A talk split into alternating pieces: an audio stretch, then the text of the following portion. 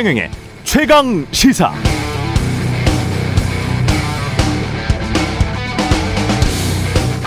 네, 윤석열 후보가 어제 검찰의 고발 사주 의혹에 대해서 기자회견을 했습니다.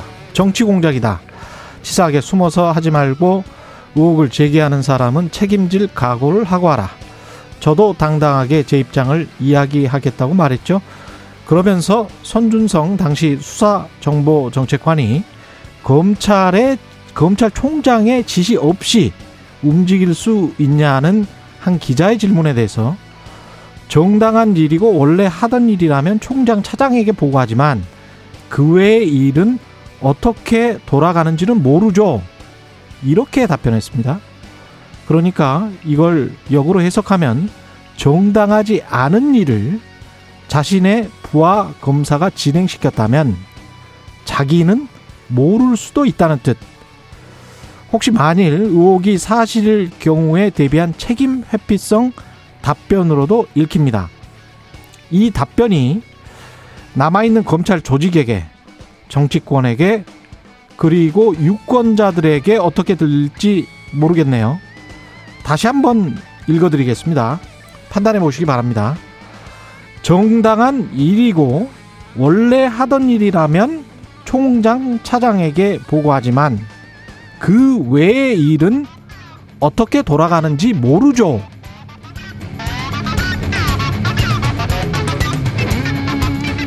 네, 안녕하십니까. 9월 9일 세상에 이익이 되는 방송 최경련의 최강시사 출발합니다. 저는 KBS 최경련 기자고요. 최경련의 최강 시사 유튜브에 검색하시면 실시간 방송 보실 수 있습니다.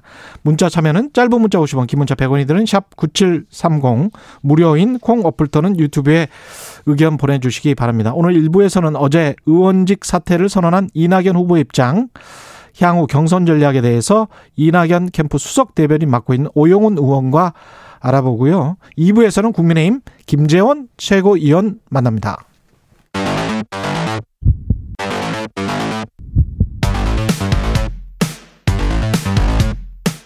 오늘 아침 가장 뜨거운 뉴스 뉴스 unboxing 네, 뉴스 unboxing 시작합니다. 민동기 기자 김민아 평론가 나와 있습니다. 안녕하십니까? 안녕하세요. 어제 긴급 기자회견 보셨죠? 네. 윤석열 고발 사주 의혹에 관한 긴급 기자회견을 열었는데 호통을 많이 치시대요. 화를 좀 많이 내시더라고요. 예. 그래서 고발 사주 의혹에 대해서 정치 공작을 하려면 잘 준비해서 제대로 좀 하라 이렇게 얘기를 했고요. 인터넷 매체 말고 우리 국민들이 다 아는 메이저 언론을 통해서 하라 이런 얘기를 했습니다. 저는 지금 메이저 언론인 KBS에서 방송을 하고 있습니다. 네. 아 그렇군요. 그딱 집어서 KBS, MBC 뭐 이렇게 이야기를 했습니까? 정확하게 얘기를 했습니다. 두 방송사는 정확하게 지칭해서 얘기를 아, 했습니다. 두 방송사는 메이저 언론이 맞습니다. 네. 예.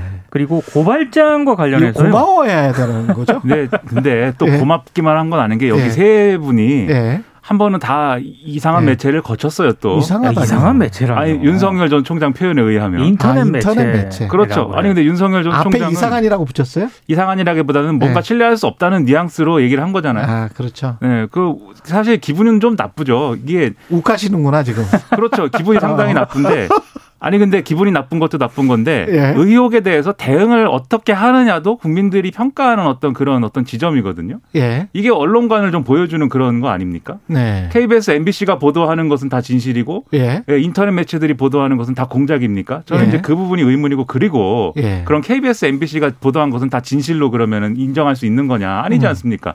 이재명 경기도지사에 대해서 음. 당시에 이제 어 서울중앙지검 강력부가 이렇게 과잉 수사를 하고 별건 수사를 하고 음. 이렇게 했다는 거에 대해서 어제 또 불쾌감을 표시했거든요. 윤석열 전 총장이. 그건 KBS 단독 보도인데. 그렇죠. 왜 예. KBS가 보도하면 믿지 않으면서 왜 다른 인터넷 매체가 보도하면은 KBS, MBC가 아니라고 면박을 주고 예. 그것은 제가 볼 때는 제대로 된 언론관이 아니고 예. 그리고 제보자도 뒤에 숨지 말고 앞에 와가지고 뭐 얘기를 하라고 그러는데 예. 그러니까 제보자가 이제 믿을 수 없다. 제보자를 믿을 음. 수 없다. 그리고 최근에 여러 가지 보도들에 대해서 재소자의 말을 빌어가지고 검찰 공격하는 거 부당하다. 예. 그다음에 인터넷 매체를 믿을 수 없다. 이렇게 얘기를 하는 것은 제가 볼 때는 언론의 아주 기본적인 기능을 부정하는 겁니다. 그리고 첨언을 하면은요. 예. 어, 윤 전 총장의 부인 김건희 씨가 음. 그 이상한 매체랑 인터뷰를 했습니다. 그 알고 계시는지 모르겠습니다. 게다가 재소자를 불러서 이야기를 들었다고 하는데 검사들은 그러면 왜 한명숙 사건 때 재소자들을 불러서 증인으로 세웁니까? 참고인으로 세우고. 그럼 재소자들 안 불러야지. 근데 어제 하여튼 역효과가 예. 났다라는 그런 평가가 많고요. 예. 오늘 뭐 언론 보도를 봐도 그런 평가를 좀 많이 내리고 있더라고요. 그러니까 핵심은 뭐예요? 정치 공작이라는 거죠. 정치 공작이라는 거 그러니까 구체적인 예. 사실관계에 대해서 반박을 한 게 아니고 예. 전반적인 큰 뉘앙스는 정치 공작이다. 그리고 음. 고발장에 대해서는 괴문서다. 이 괴문서로 국민을 혼돈에 빠뜨리지 말라 얘기를 했고요. 제가 가장 좀 이상하게 봤던 것은 지금까지 저희들이 얘기했던 이 매체 언론관에 대한 그런 부분이었고 또 하나는 제보자를 향해서도 얘기를 했습니다. 네. 윤전 총장이.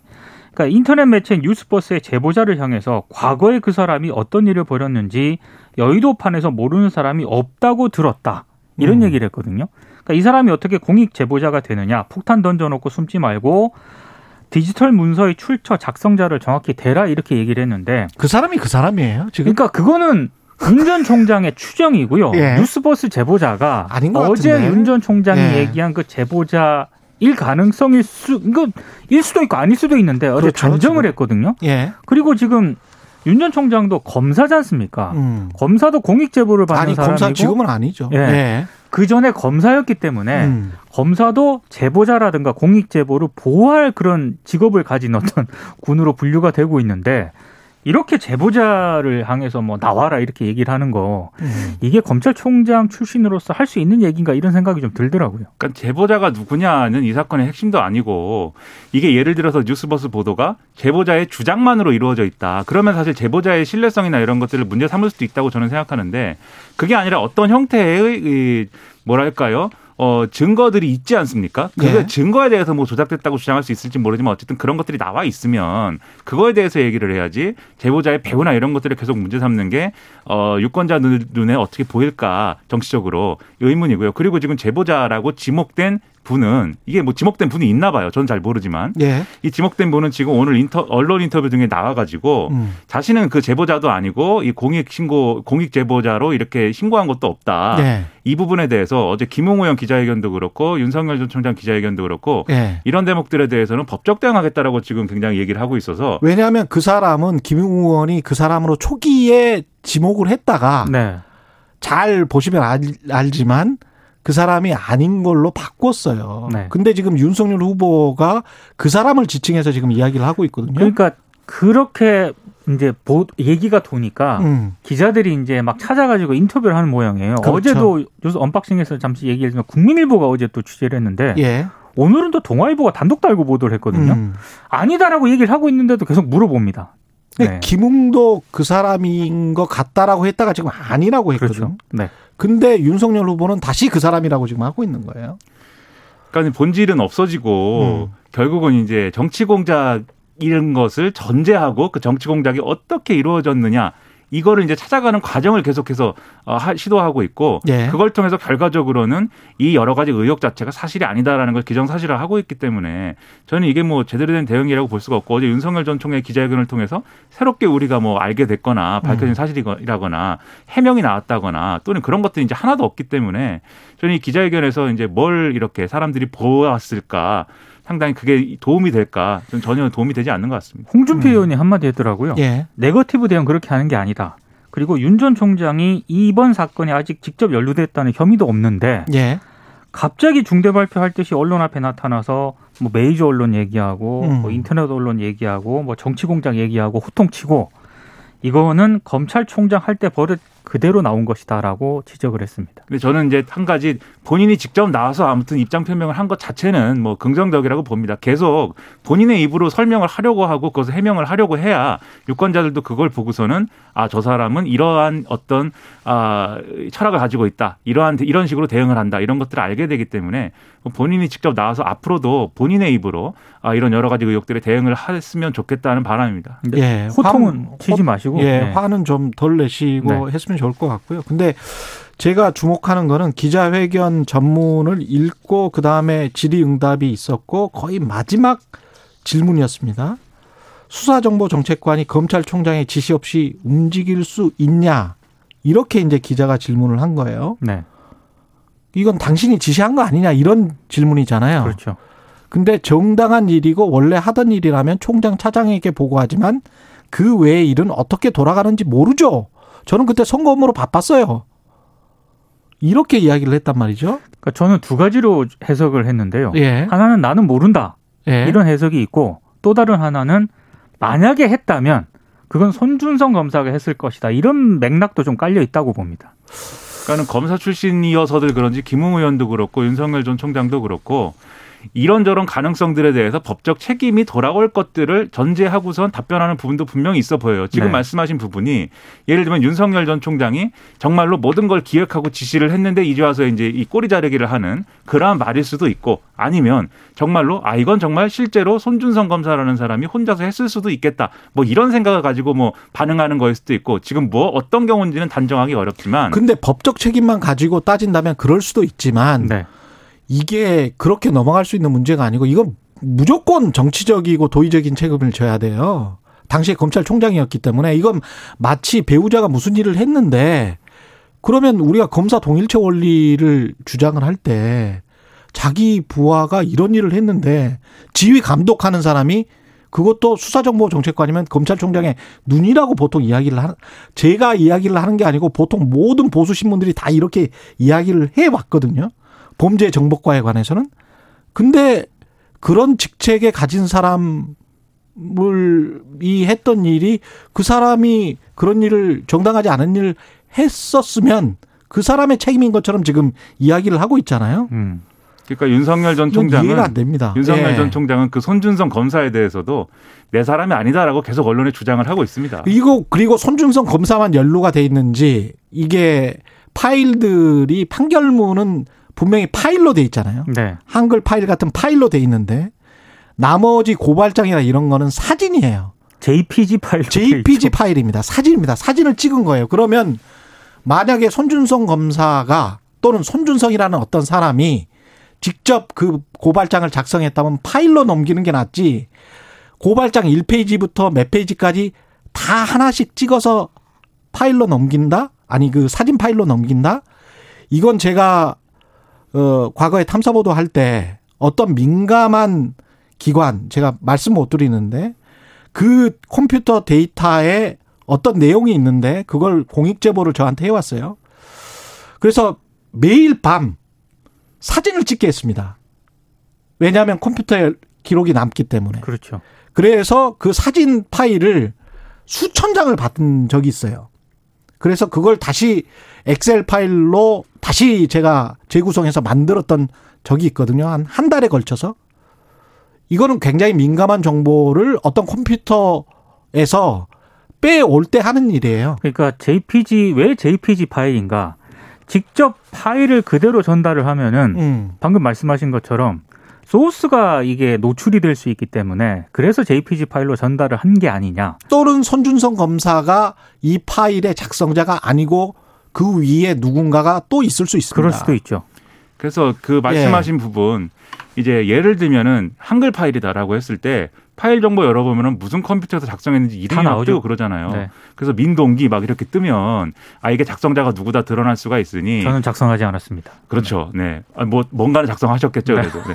그래서 그런 것들을 사진을 찍어서 이제 흘리는 거다. 이런 해석도 있지만 그런데 판결문이라는 게 4월 3일 판결 이 4, 아, 판결문이 아니라 고발장이라는 게 4월 3일께 있고 8일께 있는데 여기에 적용된 법리나 이런 것들을 보면은 공직선거법이나 이런 것을 상당히 어 겨, 상당히 이것을 잘 다룰 수 있는 어떤 검사가 작성한 것 으로 추정할 수 있다. 뉴스버스나 한겨레 등은 이렇게 보도를 하고 있어요. 그런데 손준성 검사는 그럴 만한 경력이 아니거든요.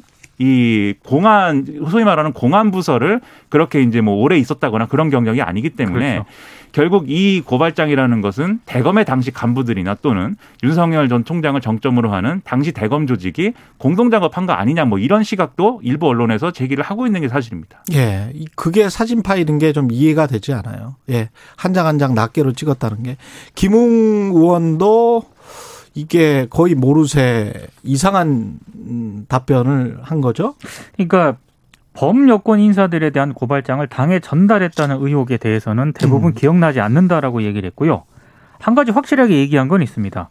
고발장 작성 의혹에 대해서는 나는 작성하지 않았다. 라고 어제 분명히 얘기를 했습니다. 예. 근데 전반적으로요, 좀, 어, 기억나지 않는다라는 그런 워딩이 대부분이었고, 그리고 기억도 나지 않고, 확인할 방법도 없다. 그래서 조사기관에서 하루 빨리 밝혀주시기 바란다. 그러니까 정확하게 무슨 얘기를 하고, 하고 싶어 하는 건지는 잘 모르겠더라고요. 그러니까는 어제도 말씀드렸는데 계속 똑같은 입장입니다. 기억은 안 난다. 예. 그런데 보도가 나왔는데 예. 그 보도가 조작된 게 아니라면 내가 했을 수도 있다. 하지만 또 한쪽에선 조작이라고 하지 않느냐. 예. 그런데 나는 그게 조작인지 아닌지를 확인할 단서가 아무것도 없다. 다 지워버려 가지고. 예. 그러니까 뭐 나는 모르니 다른 사람들을 조사해 가지고 진실을 밝히든지 뭐 그렇게 하십시오라는 건데, 그러니까 핵심은 기억이 안 난다죠. 근데 기억이 안 난다는 게 그 이전부터 안 난다고 주장을 해 왔는데 이 기자 회견을 앞두고 갑자기 기억이 나는 것도 이상하지 않습니까? 그래서 사실 이제 이 어제도 말씀드렸는데 이 기자회견을 통해서 이제 새롭게 밝혀질 사실이 뭘까 기대하기 어려웠다고 보고요. 다만 윤석열 전 총장 입장에서는 김웅 의원이 어느 정도 의혹을 해소해 줬으면 했을 거예요. 예를 들면 본인이 고발장을 썼다든지 음. 그런데 그렇게 되지 않지 않았습니까? 의혹은 계속 남, 남았잖아요. 그래서 오후가 돼서는 윤석열 전 총장이 직접 대응해야 되겠다가 되겠다고 생각을 하게 된 거 아니냐, 그렇게 마음을 먹게 된 것이 아니냐 이렇게 여러 가지로 추정이 나오고 있습니다. 사시 패스한 그 검사들의 기억력이 이렇게 안 좋아서야 되겠습니까? 근데 어제 또 희한한 거는요.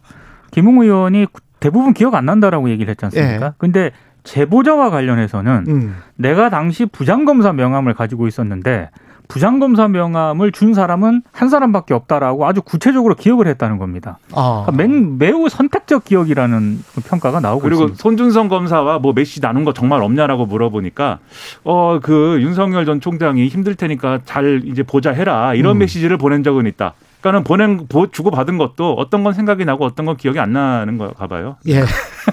1분 정도 남았는데, 예. 의원직 사퇴를 했습니다. 이낙연 후보가. 예, 의원직 사퇴를 했는데요. 이게 여러 가지 좀 논란이 되고 있습니다. 그러니까 효과가 있느냐. 아, 호남 지지세 결집에 승부를 건 것이다. 음. 이런 평가가 나오고 있습니다. 이게 왜냐하면 호남 지역은 다른 지역에 비해서 이재명 지사와 이낙연 전 대표 간의 격차가 상대적으로 그렇게 크지 않은 것으로 나오고 있거든요. 그렇죠. 그래서 이분 이런 어떤 그런 의도가 있는 것 아니냐라는 그런 뭐 평가가 나오고 있는데, 근데 당 차원에서 부담이 될 수밖에 없다. 왜냐하면 종로지 않습니까 지역구가 이거 보궐선거 해야 되거든요. 음. 근데 과연 이게 민주당이 또 이 종로 지역에서 어, 당선을 할 수 있느냐? 예. 결국에는 부담이다 이런 평가도 만만치가 않습니다. 그러니까 당의 부담인 게 당장 윤희숙 아, 사퇴 사직서랑 같이 처리해야 돼요 본회의에서 음. 하나만 처리할 수 없어요. 그렇죠. 그러면 두 군데서 이제 보궐선거를 서울에서 해야 되는데 예. 서울 여론이 뭐 그렇게 좋지도 않은 건데 사실 지금 상황에서는 특히 종로. 그렇죠. 그렇죠. 대선이랑 같이 해야 되고요. 그럼. 그렇습니다. 그리고 또 이 지금 반드시 의원직 사퇴를 해야만 될 수 있는 일이 있는 것도 됩니다. 아니지 않습니까? 예. 그래서 유권자 여론에도 긍정적이냐 지켜봐야 되겠죠. 뉴스 unboxing 민동기 기자 김민아 평론가였습니다. 고맙습니다. 고맙습니다. KBS 일라디오 최경영의 최강시사 듣고 계신 지금 시각은 7시 38분입니다. 당신의 아침을 책임지는 직격 인터뷰. 여러분은 지금 KBS 일라디오 최경영의 최강 시사와 함께하고 계십니다. 네, 민주당 대선 후보인 이낙연 전 대표가 어제 국회의원직을 사퇴하기로 선언했습니다. 의원직 버리고 정권 재창출에 나서겠다는 각오를 밝힌 건데요. 이낙연 캠프 수석 대변인 맡고 있는 오용훈 의원 연결돼 있습니다. 안녕하세요. 네, 안녕하십니까. 예. 그 약간 우회입니다. 네네. 예, 대변인께는 그 전에 상의가 있었습니까? 어떻습니까? 네, 월요일부터 어, 캠프 소속 의원님들과 의논을 해왔던 상황이고요. 아, 그렇군요. 어, 예. 네, 그리고 이제 화요일 날 아침, 7일 날 아침 회의에서 결론을 내지 못하고 음. 어, 이낙연 후보께서 결단해야 될 문제다라고 좀 어, 캠프 내 의견이 있었고요. 예. 어, 그런 과정에서 어, 어제 결정을 하신 것으로 알고 있고 의원님들께 발표는 어, 결심에 대한 발표는 어, 기자회견 직전에 하게 됐습니다. 당초 이제 호남권 공약 발표 기자회견이 예정돼 있었기 때문에 예. 어, 많은 수의 의원님들이 또 광주 현장으로 내려갔었고요. 어, 그 과정에서 어, 의원직 사퇴라는 어, 결심을 받아들이게 됐습니다. 이게 의미가 뭘까요, 일단? 어, 우선 가장 핵심은 기자회견에서 밝히기도 했지만은 어, 가장 큰 의미는 정권제 창출을 위해서 뭐든지 버릴 수 있다라는 어, 의지의 표현이다라고 생각을 합니다. 예. 어, 정권제 창출을 하는데 지금 현재의 경선 상황이 어, 그런 방향으로 가고 있는지에 대한 걱정이 있으신 거고요. 음. 어, 특히 충청권 경선 결과를 보면서 어, 권리당원 투표율이 낮은 문제, 어, 그리고 컨벤션 효과가 일어나고 있지 않은 문제 등은 이 경선이 이대로 가게 되면 어, 대통령 선거에서 이기 어렵다라는 그런 판단이 있는 것 같습니다. 예. 또, 네.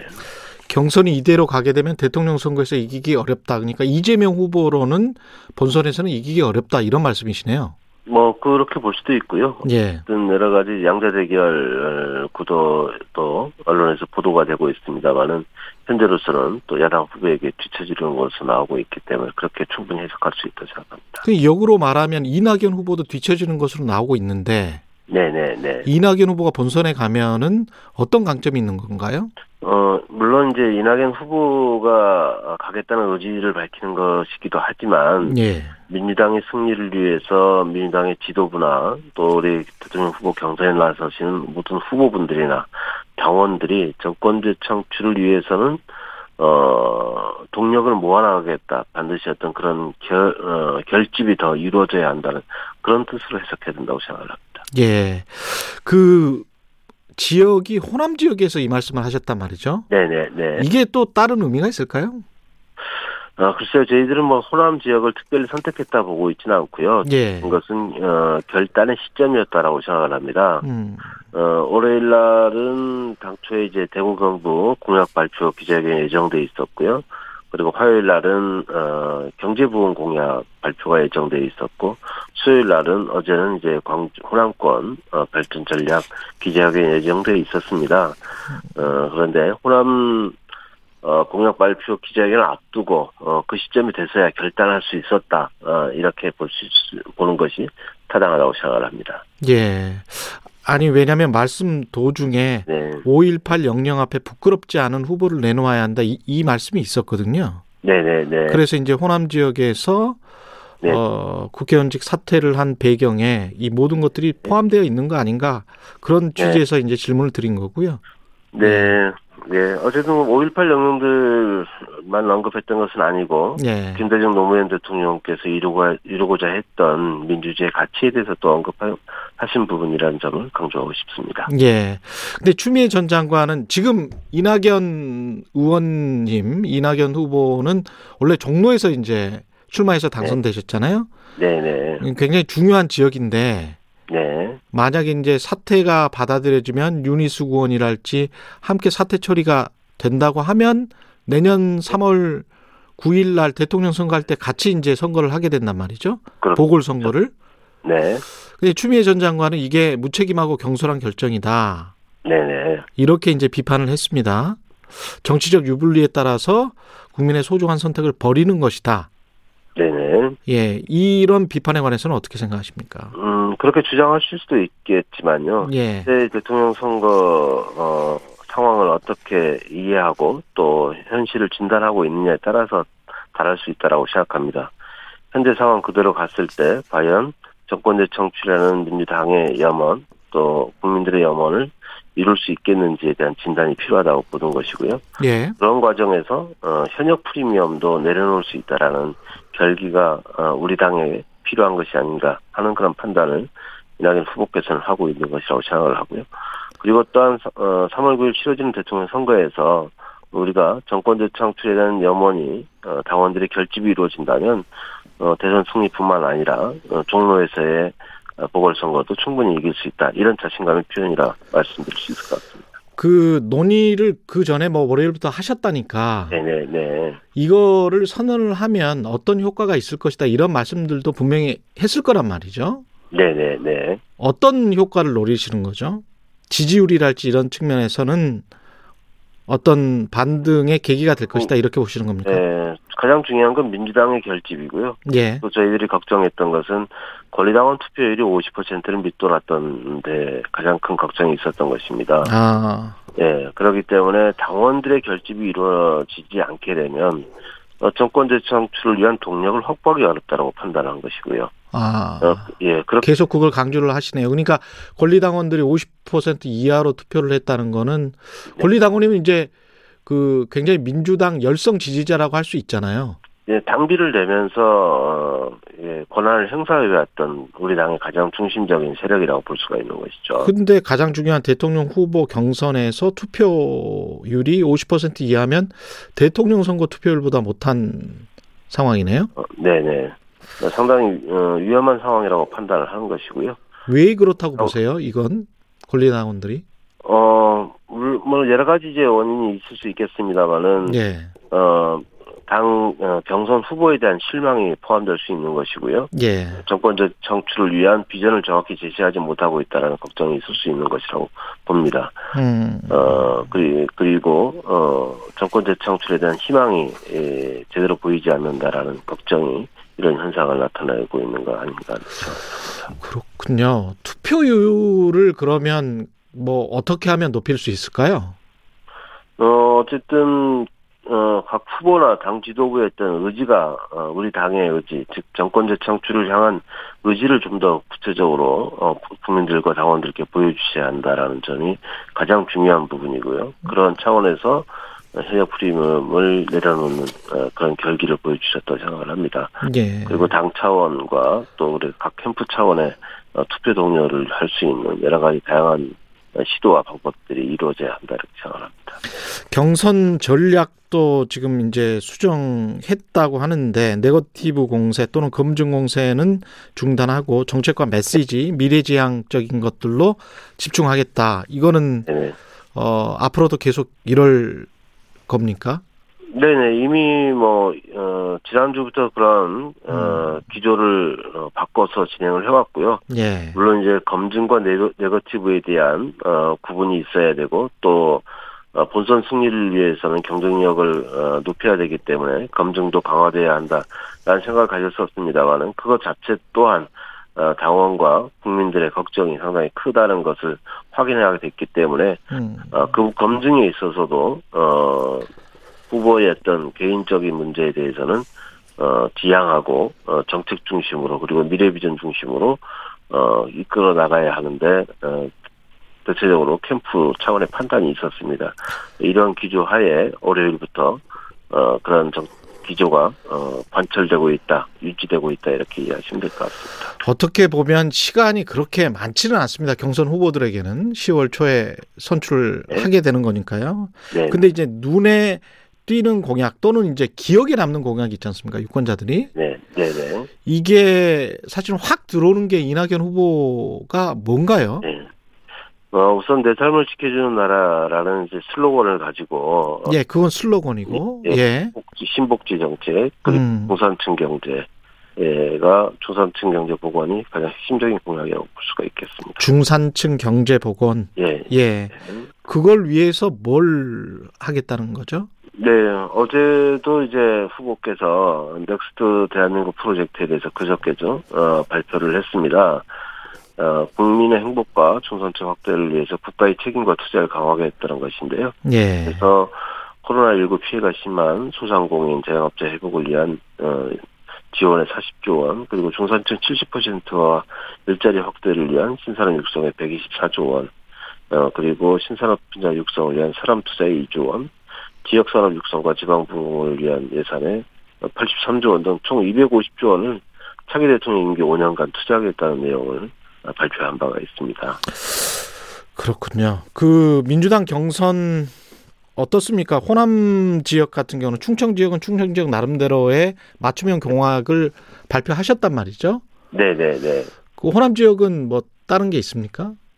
어, 호남 지역 공약도 어제 어, 광주 기자회견 과정에서 발표를 했습니다. 예. 어, 광주를 대한민국 인공지능 수도로 만들겠다는 공약이었고요.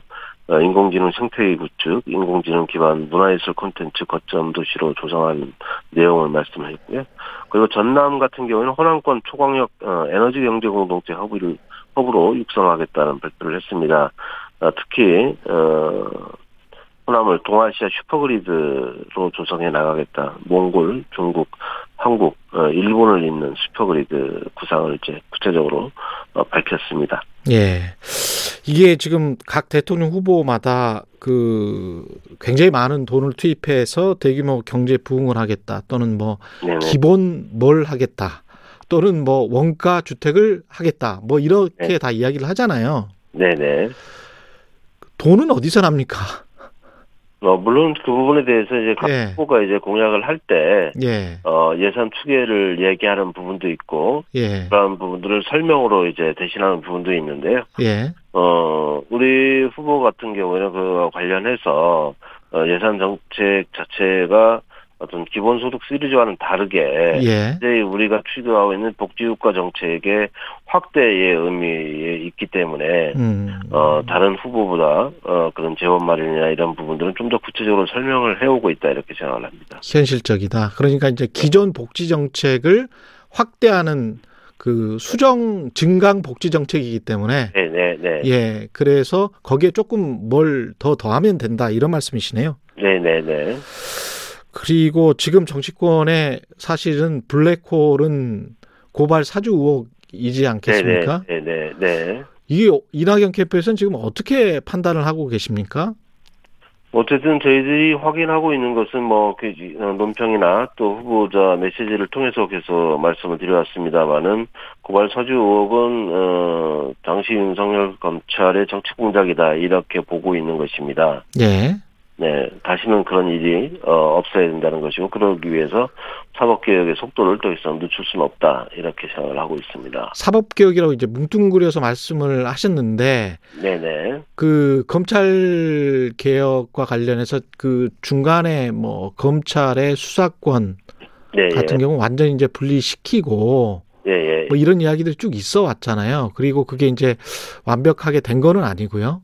네네. 거기에 관한 관련 법률 개정안이 이제 국회에 상정돼 있고요. 예, 하반기 정기국회에서 음, 정기국회에서 어, 수사권 분리와 관련된 법률안이 어, 개정될 수 있도록 어, 당력을 모은다는 게 우리 민주당의 입장인 것으로 알고 있고요. 예, 이낙연 후보 또한 그러한 부분에 대해서 명확하게 윤호중 원내대표에게 어, 그렇게 강력한 의지를 전달한 것으로 알고 있습니다. 근데 윤석열 후보는 이게 이제 정치 공작이다.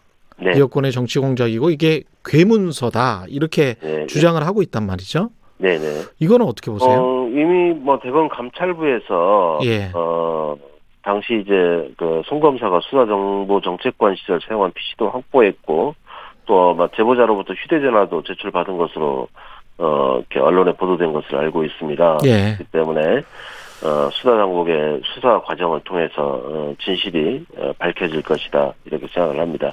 그런 과정에서 윤 전 총장의 연루 사실이 어, 밝혀질 수도 있는 것이고요. 예, 그렇게 된 밝혀진다면 정치공작 프레임을 지금 들고 나오셨는데 그런 부분은 또 여론의 역풍을 맞을 수밖에 없지 않겠나 생각을 합니다. 예. 오늘은 여기까지 하겠습니다. 감사합니다. 네, 네 감사합니다. 이낙연 캠프 수석 대변인 오영훈 의원이었습니다. 네, KBS 라디오 최경령의 최강시사 1부는 여기까지고요. 잠시 후 2부에서는 국민의힘 김재원 최고위원 만납니다.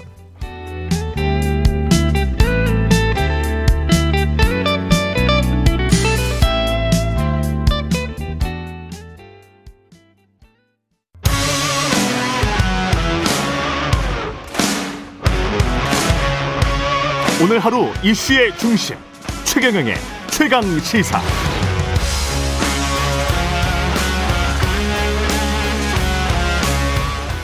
네, 여권 정치인, 언론인에 대한 고발 사주 의혹이 연일 정치권을 뒤흔들고 있습니다. 어제는 의혹의 논란 당사자인 김국민의힘 김웅원 그리고 윤석열 후보가 잇따라 기자회견을 가졌고요.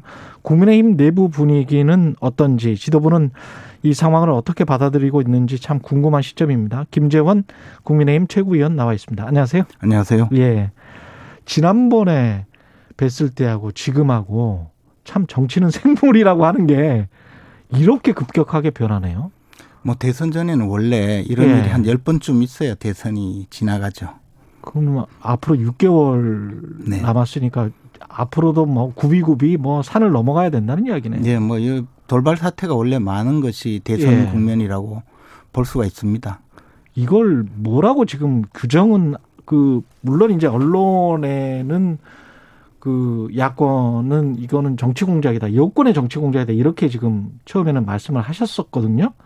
상당히 네. 많은 분들이 네. 장재원 의원도 그렇고 그런 분들이 이야기를 하셨는데 지금 나온 뭐랄까요 모든 사람들이 인정할 만한 사실을 가지고는 여권의 정치 공작이라고 보기는 좀 힘들지 않습니까? 그런데 이제 저 처음에는 어 사실 그 윤석열 총장이 수하에 검사를 시켜서 어 고, 고발장을 작성해서 어 우리 당으로 전달을 했다. 그래서 우리 당에서 어 그 고발 여부를 뭐 그 고발장을 받은 어 상태라고 하면서 이제 폭로가 된 것이지 않습니까? 어. 폭로가 된 거는 윤석열 총장이 시켜서는 그런 기사는 없었어요. 아니 근데 이제 저 최초 그 보도한 매체는 결국은 의혹 이라고 하면서 윤석열 검찰이라고 해서 윤석열 총장이 아예 관여한 사실이 없다든가 또는 윤석열 총장과 무관하게 예. 이런 사건이 벌어졌다면 일종의 말하자면 검사의 일탈 행위에 대한 그런 저 공격일 수가 있었겠죠. 근데 예. 어쨌든 이제 그 지지율 1위 후보에 대한 공격의 한 수단으로 이, 이 사건이 시작이 되니까 공작이다. 뭐 아. 그렇게 규정을 할 수밖에 없었고 아. 지금 이제 그 나서고 있는 검찰이나 또는 예. 여당 어 의원들 또는 법무장관까지도 예. 어 약간씩 약간씩 전부 거 거들고 나선 이 상황이 음. 궁극적으로 이게 이제 정치 사건으로 계속 끌고 가고 예. 어 윤석열 총장에 대한 어, 공격의 수단으로 이 사건을 계속 그 이어가겠다는 의도가 강하기 때문에 예. 어 저희들은 뭐 공작이라고 규정한 것이죠. 그렇군요. 사실 윤석열 총장이 이 사건에 지금 관여했다든가 또는 뭐 네. 지시를 했다든가 어 한 사실 자체가 어 본인이 없다고 어 물론 밝히고 있지만 그걸 네. 넘어서서 흔적도 나오지도 않았거든요. 예. 어 그리고 최초의 그 이 사건과 관련된 음. 그, 그 김웅 의원의 그 어, 취재 과정에서 보면 윤석열 총장은 관계가 없다라고 이야기를 했는데 그 언론사에서는 음. 그 부분은 이제 빼고 다시 또 어, 이런저런 유도 질문을 해서 음. 결국은 어, 마치 윤석열 검찰이 전면적으로 나선 듯이 예, 보도가 진행이 되었고 지금까지 끌고 온 것이죠. 아, 김지훈 의원님도 이제 검사 출신이셔서 검사 동일체 원리고 검찰총장이 있고 검찰총장의 보좌진은 맞거든요. 측근인지 뭐 누군지는 모르- 모르겠습니다만은 수사정보 정책관이라는 직위는 굉장히 중요한 자리고 검찰총장으로서는 근데 그 사람이 만약에 지금 말씀하신 것처럼 어떤 일탈적인 행위를 했다. 누구의 지시도 없이 아니 지금 이제 예. 그 수사정보정책관이 어떤 일을 했다는 것도 밝혀지지 않았고 예. 오로지 나타난 것은 그 사람의 이름이 그 저 적혀 있는 그런 사진 파일이 언론에 공개된 것이거든요. 그렇죠. 예. 그리고 본인은 물론 고발장과 예. 고발장을 작성해 하지 하지도 않았고 그 관여하지도 않았다고 하는 상황이거든요. 그렇죠. 그런데 이제 그 전제를 통해서 그 사람이 했다면 음. 이게 총장이 개입되지 않았겠느냐 몰랐 몰랐을 수 있느냐 이런 주장인데 음. 어, 그 점에 대해서는 뭐 물론 총장으로 있던 윤석열 후보가 자기는 전혀 관여하지도 않았지만 음, 내용도 모른다. 뭐 음. 그런 이야기죠 지금 상황이. 그리고 예. 손준성 검사도 전해지는 바에 따르면 나는 이 저 이런 파일 만들지도 않았고 보내지도 않았다는 주장이잖아요. 음. 그런 상황인데 어 뭐 만약에 했다면 총장이 몰랐을 리가 있느냐 이런 저 질문에 대해서도 예. 저는 그것조차도 어 이 저 그 이런 전제를 그리고 이제 그것조차도 예. 일종의 정치적인 그 상황을 두고 어 윤석열 총장에 대한 이 사건의 그 이 사건에 연루되었다라는 의심을 갖게 만들기 위한 한 수단이라고 보는 거죠. 예컨대 음. 우리가 이제 청와대의 비서실은 예. 그 비서실 직제 자체가 대통령을 보좌하기 위하여 어 대통령 비서실을 둔다라고 되어 있고 예. 대통령 비서실에는 비서실장과 수석 비서관, 비서를 두게 돼 있거든요. 음. 그리고 이 사람들은 오로지 대통령을 보좌하기 위해서예요. 그럼 예를 들어 울산시장 부정선거 사건에 어, 대통령 비서관, 수석 비서관들이 청와대가 전체가 어, 여러 여러 비서관실이 개입이 되었으면 음. 그 상선에 있는 대통령이 개입되지 않았을 리가 없다 해서 만약에 그것을 정치적 법적 책임을 다 묻기 시작 우리가 그 한다면? 예 그런 논리라면 오히려 가능해요 비서들이니까 근데 국민의힘이 가령 청와대에서 어떤 의혹이 생겼을 때는 문재인 대통령이 알았느냐 몰랐느냐 최종 책임은 문재인 대통령이 있기 때문에 대통령이 사과해라 이런 논리 구조 아니었습니까? 그런 논리인데 예. 그것은 대통령 비서실의 어 특성상 비서들은 오로지 대통령의 지시에 따르고 지시에 대해서 명령을 수행하는 자리이기 때문에 그런데 예. 이그 검찰청에서 말씀하신 검사 갑자기 목이 막힙니다. 예. 예. 검찰청에서의 검사 통일체 원칙은 이미 폐지가 되었고 예. 그렇다고 하더라도 총장의 보좌기관인 수사정보정책관이 어떤 일을 할때 예. 모든 것을 총장에게 보고하고 일일이 지시를 받아서 행할 것이라는 어, 생각 자체는 검찰의 그 업무 형태와는 좀 다릅니다. 굉장히 음. 예 그것은 현실적인 이야기고요. 그러나 예. 비서의 경우는 그렇지 않죠. 예. 근데 우리가 이제 정치적으로 대통령에게 뭐 이 문제에 대해서 예, 최종 책임은 대통령이다 그렇게 예. 이야기하는 것과 지금은 이 법률적 문제가 함께 결부된 사안이거든요. 음. 어, 이 사안에서 어, 그렇게 끝까지 그 아직까지 어, 손준성 검사의 행위가 예. 드러나지도 않았는데 이미 드러났다고 전제하고 어, 대, 저, 이윤 총장에 대해서 뭐 사과하라, 뭐 음. 출당시키라 이렇게 어, 비판하는 것은 좀 과도하다. 아, 그리고 그건 과도하다. 근거도 없다 이런 이야기죠. 그 어제 그래서 오후에 윤석열 검찰총장 전 검찰총장이 직접 나서서 기자회견을 했는데 홍준표 후보도 그런 이야기를 했습니다만은 정무적으로 톤 매너 단어 선택 뭐 이런 거를 우리는 이제 정치적인 감각 정치적인 어휘 선택 그 다음에 기자회견에 나섰을 때 어떤 뭐랄까요 안정적으로 어, 어떤 자기의 말을 정확하게 전달하는 것들 이런 것들이 이제 소통의 기본인데 어제는 굉장히 화를 내는 거였거든요. 호통을 치고. 근데 이게 그 내용이 진실했다 본인은 그렇게 이제 느끼겠죠. 본인은 그렇게 느, 느껴서 그렇게 말을 했다고 하더라도 이게 일단 대통령 후보로 나왔는데 이걸 국민들 기자회견에서 이렇게 하는 거는 맞는 건가요? 근데 제가 사실 그 예. 저는 그 글로 쓴 기사만 봤고 기자회견 전문도 보셨을 거고. 아니요 예. 기자회견 하는 글로 봤고 예. 화면을 사실 화면을 보지 못 못했어요. 보셨군요. 예. 예. 근데 어, 뭐 그런 지적하는 분이 실제로 예. 그 저 언론에서 그런 지적하는 분이 있다는 것은 예. 제가 저그 조금 기사에서 봤는데 예. 어, 이 사안에 대해서 입장을 또 바꿔놓고 생각하면 윤석열 총장은 자신의 무고함, 음. 자신과 관계 없는데도 계속적으로 공격이 들어오고 지금 뭐, 어, 이뿐만이 아니고 그 부인에 대해서 지금 저 10년 전의 사건을 어, 이미 무혐의 처분된 것을 다시 또 어, 고발해서 어, 수사가 들어가고 또 최근에는 뭐 공수처에 어, 전혀 다른 사건이 또 어, 고발이 되고 하는 과정이 반복되니까 음. 어, 자신에 대해서 이 정치적인 어떤 탄압이라 할까 정치적인 공작이 너무 자행된다라는 뭐 그런 데 대한 어 그 저 항의 표시 아닐까 그런 생각이 들었습니다. 그리고 또 하나는 이제 기자회견을 하면서 결국에는 그 상황이 어 자신이 봤을 때는 허위 보도라고 판단하는 음. 그런 저 언론 또 어 이 권력에 대해서 또 여당의 허위의 정치 공세를 하는 여당에 대한 뭐 강한 항의 표시 음. 그런 것이 이제 그 여과 없이 좀 드러난 것이 아닌가 뭐그 네. 정도 생각을 했습니다. 제가 화면을 봤으면 조금 더 제 느낌이 있을 텐데 음. 뭐 글로 보니까 또 그런 느낌이 전혀 없었습니다.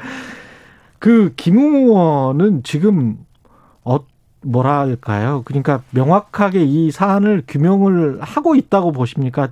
그런 것 같지는 않거든요. 분명히 왔다 갔다는 했고 그리고 기자회견을 어제 한 것도 그 왔다 갔다 한 것의 종합한 정도인 것 같은데 아니 이제 사실은 예. 저그 언론 인터뷰를 오히려 너무 많이 하면서 예 인터뷰할 때마다 조금씩 내용이 달라졌어요. 그러니까요. 저도 이제 어쨌든 김웅 의원의 어, 말을 저 그 계속 그 따라갈 수밖에 없었는데 예. 조금 더 보통은 이런 사실이 이제 시간이 지나면서 조금 더 정리가 되고 해서 어. 어 앞에서 저 그 자신이 한 말을 조금 음. 더 구체화 시키고 구체화 시켜서 결론이 이제 드러나는 상황 으로 가거든요. 예. 또 기자회견을 한다길래 뭐 제보자가 누군지 자신이 누구에게 전달했는지 또 이 사안을 자기가 전달받은 것이 맞는지 여부에 예. 대해서 명쾌하게 해명을 하기 위해서 기자회견 한다고 어 생각하고 음. 있었는데 내용은 오히려 그 저 모르겠다 기억 안 난다로 가버렸어요. 그래서 그러니까요. 처음부터 다시 예. 파악을 해야 될 상황이 아닌가. 뭐 이게 이제 사실 김웅 의원의 대응도 저희들이 좀 불만이 없을 수가 없거든요. 예. 우리 당이 뭐그 벌써 뭐 8월 말에 경선 버스를 출발시킨다고 많이 했지 않습니까? 예. 근데 뭐 경선 버스는 시동도 제대로 안 걸리고 음. 뉴스 버스만 온천하를 돌아다니니 이게 도대체 예. 예, 뉴스버스만? 떠버렸다. 예. 뉴스 버스만 뭐 돌아다니고 있죠. 경선 버스는 시동도 안 걸려요. 근데 이제 그 뉴스버스에 대해서 기가 막히시군요. 근데 이제 그 뉴스버스에 대해서 윤석열 후보가 이런 이야기를 한 거예요. 인터넷 매체 말고 메이저 언론을 통해 제기해라. 독자도 많고 이런 데다 해라. 어차피 다 따라올 텐데 KBS, MBC에서 시작하든지 KBS인으로서는 감사하긴 한데 예. 그럼에도 불구하고 언론인으로서는 이거는 약간 좀 부적절한 이야기거든요. 이걸 뭘 그 사실은 지금 인터넷으로 그 글을 보시는 분들이 아마 한국에서 한 60% 정도 될 겁니다. 90%쯤 안 되나요? 보통 이제 통계 나오는 게 한 60% 되는데요. 주로 그렇게 본다는 거죠. 인터넷을 통해서. 그런데 이제 인터넷 매체 말고 KBS, MBC에서 하든지 뭐 이렇게 하는 거는 이거는 상당히 뭐랄까요. 근데 70년대식이라고 해야 되나? 속마음이 너무 아니 이제 매체에 대한 비판적 시각이 예. 이제 저 그 매체 저이 그 이번에 김웅 의원 관련 사건을 보도한 매체에 대한 그 좀 어, 비판적 시각이 너무 솔직하게 드러났는데 사실 그 매체는 그 전에 이른바 줄리 의혹도 보도를 했거든요. 아, 그러니까 그렇죠. 근데 인터뷰를 했잖아요. 김건희 씨의 인터뷰를 뭐. 어찌됐든 예, 그래서 예. 예. 그래서 좀 그에 대한 속마음이 너무 그 아. 드러난 것 아닌가 하는 생각이 들었습니다. 근데 제가 뭐 이제 인터넷 매체라든가 인터넷 예. 매체 전반에 대한 비판이라든가 또는 언론에 대한 왜곡된 시각이라기보다는 그 언론에 대한 어, 원망이 있지 않을까 생각했습니다. 근데 이게 지금 다른 언론에서는 잘 지적을 안 하고 있는 건데 제가 기자회견 마지막 막판에 제가 봤을 때 어, 저 대답은 이상하다라고 생각했던 건 당시 수사정보정책관이 검찰총장 지시 없이 움직일 수 있냐라고 질문을 했어요. 기자가. 네. 답변이 정당한 일이고 원래 하던 일이라면 총장 차장에게 보고하지만 그 외의 일은 어떻게 돌아가는지는 모르죠. 이렇게 말을 했단 말이에요. 일상적인 일, 예. 일상적인 업무는 음. 어, 그 뭐 굳이 보고하거나 예. 아, 하지 않고 일상적으로 처리를 하겠죠. 어, 저도 이제 그 범죄정보 당시 제가 근무할 땐 범죄정보기획관이었거든요. 그렇죠. 그 범죄정보과였죠. 이름이 예. 근데 어, 그런 업무는 통상적으로 예. 특별히 이제 저그 검찰에서 수사를 해야 될 예. 특별한 정보가 있거나 예. 이럴 때는 뭐저 어, 총장에게 보고하지만 일상적으로 처리하는 업무는 총장에게 보고할 일이 잘 없죠. 그러니까 그러 이 말은 네. 어떻게 보면 부하 검사에게 책임을 떠넘긴 거 아닙니까? 아니 책임을 떠넘기는 것이 아니고 실질적으로 검찰총장이 예.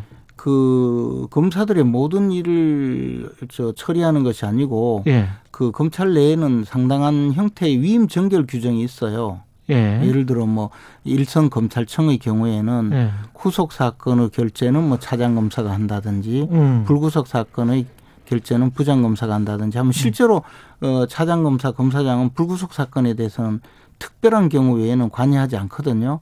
그런 내부 위임 정결 규정이 다른 행정부처보다는 훨씬 강화되어 있어요. 음. 그러니까 지금 말씀하시는 것이 이제 그냥 어 위임 정결 규정이라든가 업무 내부의 내부 처리에 대한 음. 통상적인 이야기를 한 것인데 그것이 이제 외부적으로 지금 음뭐 그렇게 예. 어 판단하실 하셨다면 뭐 좀 그렇게 어 판단하실 수는 있겠지만 아니 왜냐하면 기자랑 검사들이랑 조직이랄지 뭐 뭐랄까 연대감 문화 뭐 이런 것들이 비슷하기 때문에 제가 느끼는 거는 본인이 상관이었고 부하 검사가 있었는데 만약에 어떤 일탈적인 행위를 했다면 이게 이, 그 만일의 사실일 경우를 대비한 것 같은 그러니까 속마음으로는 손준성이든 누구든 뭔가를 했을 수도 있다라는 어떤 전제가 있는 것 같은 느낌이 이- 있거든요. 여기에는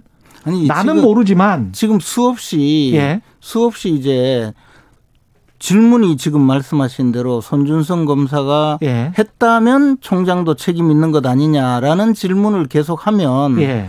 총장의 입장에서는 제가 총장이라도 예. 아니 내가 진짜 모르는 일이고 음. 지시하지도 않았는데 나한테 그런 이야기를 하니 손준성 검사가 무슨 일을 했다 하더라도 내가 지시한 것은 아니다라고 반응할 수밖에 없잖아요. 했다면 어떻게 할 거냐라는 아니, 물음이 질- 계속되었거든요. 질문 그러니까 자체는 그 질문이 아니더라도 지금 모든 논리가 이제 그렇게 가니까 예. 총장의 입장에서는 자기가 검찰총장의 직무를 수행한 사람의 입장에서는 예. 진짜 나는 아닙니다라고 이야기하는 과정에서 그런 일이 어, 저 그런 대답이 나온 거죠. 곧 그때 당시 질문은 아니더라도 예. 지금 논리 모든 논리는 바로 그렇게 갔거든요. 아까 지금 말씀하시는 거를 종합해 보면 몰랐을 수도 있다. 만약에 서로 그런 일이 있었다고 하더라도 서로 그런 일이 음, 만약에 그런 일이 있으면 당신 책임이 아닙니까 하면 예. 서로 그런 일이 있어도 내가 지시하거나 내가 알 수 있는 상황도 아니고 그런 일이 어 내가 저 내가 관여할 수 있는 내가 처리할 수 있는 영역 범위 외에서 일어났을 거다. 그러나 그런 일은 없다고 확신하고 있다. 음, 그런 지금 입장 아닙니까 계속. 그러네요. 예. 이게 당 차원에서는 굉장히 좀 곤혹스러울 것 같아요. 결국은 당의 후보는 한 명이 뽑히는 건데 6개월이 남았습니다. 그리고 리스크가 대두가 됐고 근데 그 후보가 지지율이 1입니다. 그러면 당 입장에서는 어떤 판단을 해야 될지 아니 당 입장에서는 예. 명쾌해요. 사실관계를 확인하고 그 예. 사실관계를 그대로 어, 어 공개하고 예. 그에 따라서 저 판단을 그- 받을 수밖에 없다. 그렇죠. 어떻게. 하겠습니까? 경선을 계속 진행시킬 수밖에 경선을 없다. 진행하면서 예. 사실관계가 분명히 드러나도록 우리는 음. 최대한 사실관계를 확인해야 그 다음에 당이 어떤 어, 조치를 할 수 있는지 그렇죠. 게 판단이 되거든요. 예. 근데 사실관계를 지금 전혀 그렇죠. 어, 어, 모르고 있고 예. 더욱이 우리 입장에서는 김웅 의원이 에, 계속 인터뷰를 하고 있었기 때문에 예. 아, 곧뭐 어, 전모가 드러나겠다고 조금은 저 그 계속 나머지 사실관계를 확인하는 단계였는데 음. 당에 뭐 접수가 되거나 당에서 어떤 일이 있었다고 하는 아무런 저 정황이 없으니까 예. 그럼 김웅 의원을 상대로 물어봐야 되겠다라고 하고 있는데 기자회견까지 한다고 해서 음. 기자회견을 봤는데 이제는 또 혼란에 빠졌죠. 그래 지금부터는 당이 이제 사실관계 확인 작업에 들어가야 하는 상황이 됐어요. 마지막으로 이 경선을 완주할 수 있, 있겠느냐라는 어떤 당내 목소리도 있잖아요. 아 근데 예. 계속 말씀드리지만 예. 윤석열 총장이 본인이 개입되었다면 예. 이 사건은 이미 어, 다 확인이 됐을 거예요. 검찰이 저렇게 달려들어서 지금 수색을 하고 있는데 아니 본인이 개입이 만약에 안 되고 그게 사실이라면 손준성이 보낸 게 사실이라면 지금 만약에 대해서 제가 예. 대답을 하지 않겠다고 생각을 하지만 저는 어쨌든 어쨌든 후보가 개입되지 않은 사건에 대해서 예.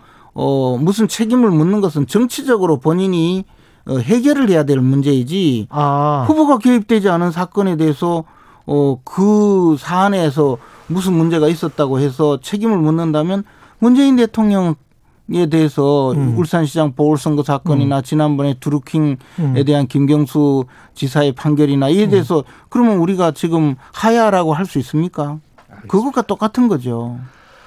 그러나 뭐 감사하고요. 대통령이 네. 정치적 책임을 지든 뭐 음, 사과를 도의적 하든 그것은 또 지든. 이제 네. 별개의 문제이고 예. 그것은 예를 들어 유권자가 판단해서 음. 경선 과정에 그 후보에 대한 평가로 나타나겠죠. 그러겠습니다. 예. 말씀 감사하고요. 국민의힘 김재원 최고위원이었습니다. 고맙습니다. 고맙습니다. 예. 공정, 공익, 그리고 균형. 한 발짝 더 들어간다. 세상에 이익이 되는 방송. 최경영의 최강 시사.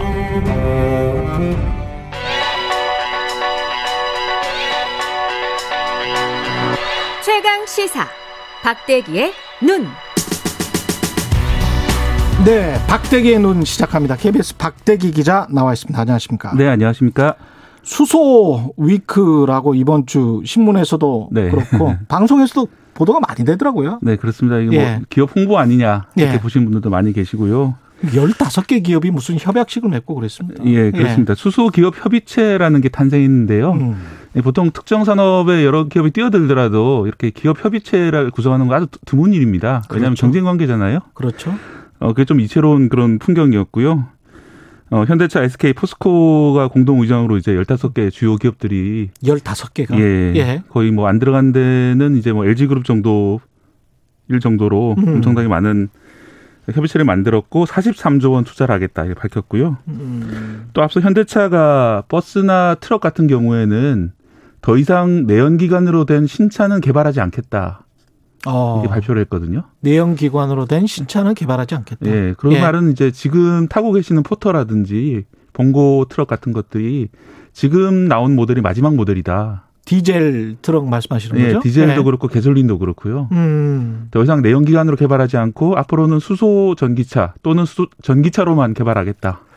사실은 한국에 그 오너가 많이는 없을 것 같은데 제가 1년 전에 신청을 해서 받았습니다, 저는. 예, 수소차 타고 계시다고 제가 들었는데요. 넥소를 예. 타고 있는데 직접 타 보시니까 어떠세요? 어, 저는 전기차에 비해서는 만족합니다. 어떤 점이 왜냐하면 대기 시간이 종합적으로 봤을 때 수소 충전소가 아무리 없다고 하더라도 네. 대기 시간이 비슷하다. 아, 그리고 한 번 타면 600km를 간다. 어, 600km를 제가 강원도 고성까지 왔다 갔다 해보니까요. 예. 강원도 고성이면 거의 끝이잖아요. 예. 끝까지 왔다 갔다 할 수 있어요. 근데 이제 서울에 충전소가 지금 네 곳밖에 없거든요. 그렇죠. 한 번 가서 충전할 때는 얼마나 걸리십니까? 보통 평균 40분 걸립니다. 아, 상당히 시간은 걸리네. 그렇죠. 근데 이제 전기차 하시는 분들도 그 정도 걸린다고 하더라고요. 네. 그걸 보면 괜찮지 않나? 예. 라고는 생각하는데 네. 우리가 이제 에너지 이야기를 해야 되니까 사실 이게 수소가 나- 이 갑자기 대두되는 이유는 수소만의 어떤 특징이 있잖아요. 에너지, 에너지로서. 네, 일단 가장 중요한 것이 탄소 배출을 안 한다는 점이거든요. 예. 화석 연료 같은 경우에는 어, 소모가 되는 과정에서 탄소가 항상 이산화탄소가 나와서 지구를 음. 온난화시키는 게 가장 큰 문제인데 수소는 이렇게 반응을 한 결과 나오는 게 대부분 물밖에 없습니다. 예. 그렇기 때문에 지구 온난화를 막을 수 있다. 이런 음. 점에서 이제 각광을 받고 있고요. 예, 또 하나는 이제 어 수소 같은 경우에는 어 재생에너지를 보- 보완해 줄 수 있는 물질이 될 수 있습니다. 예. 그 재생에너지가 좋긴 한데 이제 문제점이 낮 동안만 예를 들어 태양광 발전할 수가 있고 음. 바람은 또 불었다 안 불었다 하기 때문에 남는 순간이 있고 아예 안 나오는 순간이 있습니다. 그게 그렇죠. 간헐성이라 부르는데 예. 어 재생에너지가 많은 동안 생기는 남는 전기를 물을 분해해서 수소를 만드는 방식으로 저장을 했다가 음. 그 수소를 이용, 이용하게 되면은 이 재생에너지의 간헐성을 극복할 수 있다. 그렇죠. 이런 차원에서 이제 많이 주목을 받고 있죠. 그러니까 저장했다가 다시 쓸 수 있다라는 게 굉장히 큰 장점인 것 같습니다. 네, 그러니까 석유도 사실은 저장 탱크가 있다가 쓰는 거잖아요. 네, 근데 이제 다른 에너지들 신재생 에너지들은 그런 게 안 되잖아요. 네. 그런 약점이 있는데 수소는 저장을 할 수 있다. 그리고 저장한 큰 탱크를 이동시킬 수 있다. 그러면 유조선처럼 사우디에서 뭔가를 한다면 그걸 싣고 한국으로 올 수 있다. 뭐 네, 이렇게 실제로, 되는 거 아니에요? 예, 그렇습니다. 실제로 일본 같은 경우에는 예. 호주에다가 거대한 태양광 발전소를 만들어서 음. 그 태양광으로 물을 전기분해해서 수소를 만든 다음에 일본으로 가져오겠다. 그런 거잖아요. 네, 지금. 그렇게 해서 일본 안에서 수소를 쓰겠다 이런 생각인데요. 그렇게 되면 이제 이산화탄소를 배출하지 않고 에너지를 쓸 수 있다. 이런 점이 이제 주목을 받고 있는 거죠. 이게 특정 기업들의 좋고 나쁘고가 아니고 에너지의 대혁명이 시작될 수도 있기 때문에 굉장히 우리가 주목해서 봐야 됩니다. 네, 그렇다 하더라도 이제 100% 수소로만 가는 건 아니고요. 아, 그럴 지금 아주 없고. 낙관적인 전망을 보더라도 예. 2050년 그러니까 음. 한 세대 뒤에 한 18% 정도가 수소로 갈 거다. 그러면 네. 시장 규모가 어느 정도 됩니까? 어, 지금 최대로 보는 경우에는 1경 4천조 원 정도로 보고요. 그 정도도 예, 일경사천조예요. 에너지 작게 시장이 정말 보더라도 한 대단하군요. 4천, 3천조 정도, 3천조 정도. 작게 봐도 3천조. 예, 그렇게 보고 있습니다. 그런데 단점은 뭡니까 이게 수소? 제 가장 큰 문제는 그 위험성이죠. 아직까지 완전하게 검증되지 않은 그런 상황인데요. 그렇죠. 예. 어, 다들 많이 기억하실 겁니다. 강릉 수소 폭발 사고가 그렇죠, 그렇죠. 있었죠. 충전 충전소였습니까? 충전소는 아니고 충전소는 수소 저장? 탱크고 일반 저장 탱크고 실험 단계이긴 했는데 아, 어쨌든 좀 파- 폭발 사고 때문에 안타까운 인명도 저희가 그랬었죠? 그런 것도 봤었고요. 예. 뭐 그런 문제들이 아직 완전히 해결되지 않은 기술이기 때문에 음. 과연 이제 얼마만큼 기술 개량을 잘 할 수 있느냐 이런 게 과제고요. 아까 한 세대 뒤라 말씀드렸는데 지금 차- 최근에 이제 수소 주가 많이 올랐거든요. 예. 너무 이렇게 앞서 나가는 게 아닌가 그런 주가는 있습니다. 확실히 선행하는 것 같습니다. 예. 근데 이 수소는 눈에 보이지도 않고 이게 만져지지도 않고 보입니까 근데? 안? 보이죠. 투- 무색 투명한 것인데. 원래 투명하죠. 예. 예. 그런데 이제 그린 수소라고 이제 많이 들어보셨을 겁니다. 그린 수소, 그레이 수소라고 있는데요. 예. 이 그린 수소란 말은 색깔은 없지만은 음. 아까 말씀드린 대로 물을 전기 분해해서 탄소 배출이 아예 없는 걸 그린 수소라 부르는데 예. 문제는 우리나라에서는 그린 수소 생산이 안 됩니다. 아 생산이 안 돼요? 네, 아직까지 생산이 안 되고 있습니다. 기술이 없는 겁니까? 예, 그렇죠. 기술이 아직 없는 상황이고요. 음. 그레이 수소라고 그래서 부생 수소라든지 예. 어, 개질 수소라고 해서 천연가스로부터 만들거나 아니면 다른 물질을 만들 때 나오는 수소를 이용하는 경우가 우리나라 대부분인데 음. 그때는 이제 수소를 만들 때 탄소를 쓰거든요. 예. 탄소가 나오거든요. 예. 예, 그런 점이 이제 문제이기 때문에 아직은 갈 길이 먼 기술이다. 그러네요. 예. 그러니까 수소 자체를 뭔가 생산하는데 그 생산해내는 방식도 분명히 그린 그린 해야 될 거 아니에요? 네. 예. 탄소 발자국이라고 전 예. 과정을 다 보기 때문에 그렇죠. 어, 아까 말씀드린 물을 전기 분해해서 수소를 만드는 것이 쉬운 일은 아니거든요. 전기도 많이 들어가는데 그걸 신재 재생에너지를 이용해서 만들어야 돼요. 그렇죠. 네, 그런 과정들이 한참 남아 있다고 말씀드릴 수 있고요. 예. 네, 또 하나는 이제 뭐 수소 폭탄 우려하시는 분들도 계시는데 그렇죠. 그건 엄연히 다른 그거는 좀 문제고요. 다른 거잖아요. 왜냐하면 이제 예. 수소 폭탄을 만들려면 원자력 어, 핵폭탄을 터뜨려야지 음. 핵폭탄을 기폭제로 이용해서 폭발하는 것이 수소 폭탄인데 일반 수소가 폭발했다고 해서 수소 폭탄이 되는 음. 것은 아닙니다. 알겠습니다. 다만 이제 좀 안전성 문제는 예. 신경 써야 될 것 같다는 말씀드립니다. 박대기의 눈 KBS 박대기 기자였습니다. 고맙습니다. 감사합니다.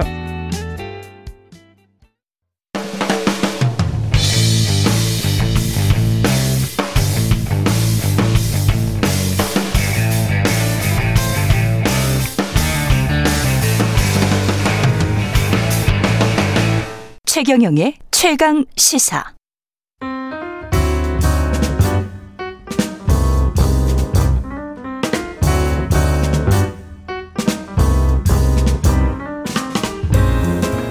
네, 더 나은 미래를 위해서 오늘의 정책을 고민합니다. 김기식의 정책 이야기 식센스 김기식 더 미래연구소 소장 나와 계십니다. 예, 안녕하십니까? 안녕하세요. 네. 예. 가상화폐소 가상화폐 거래소 네, 네.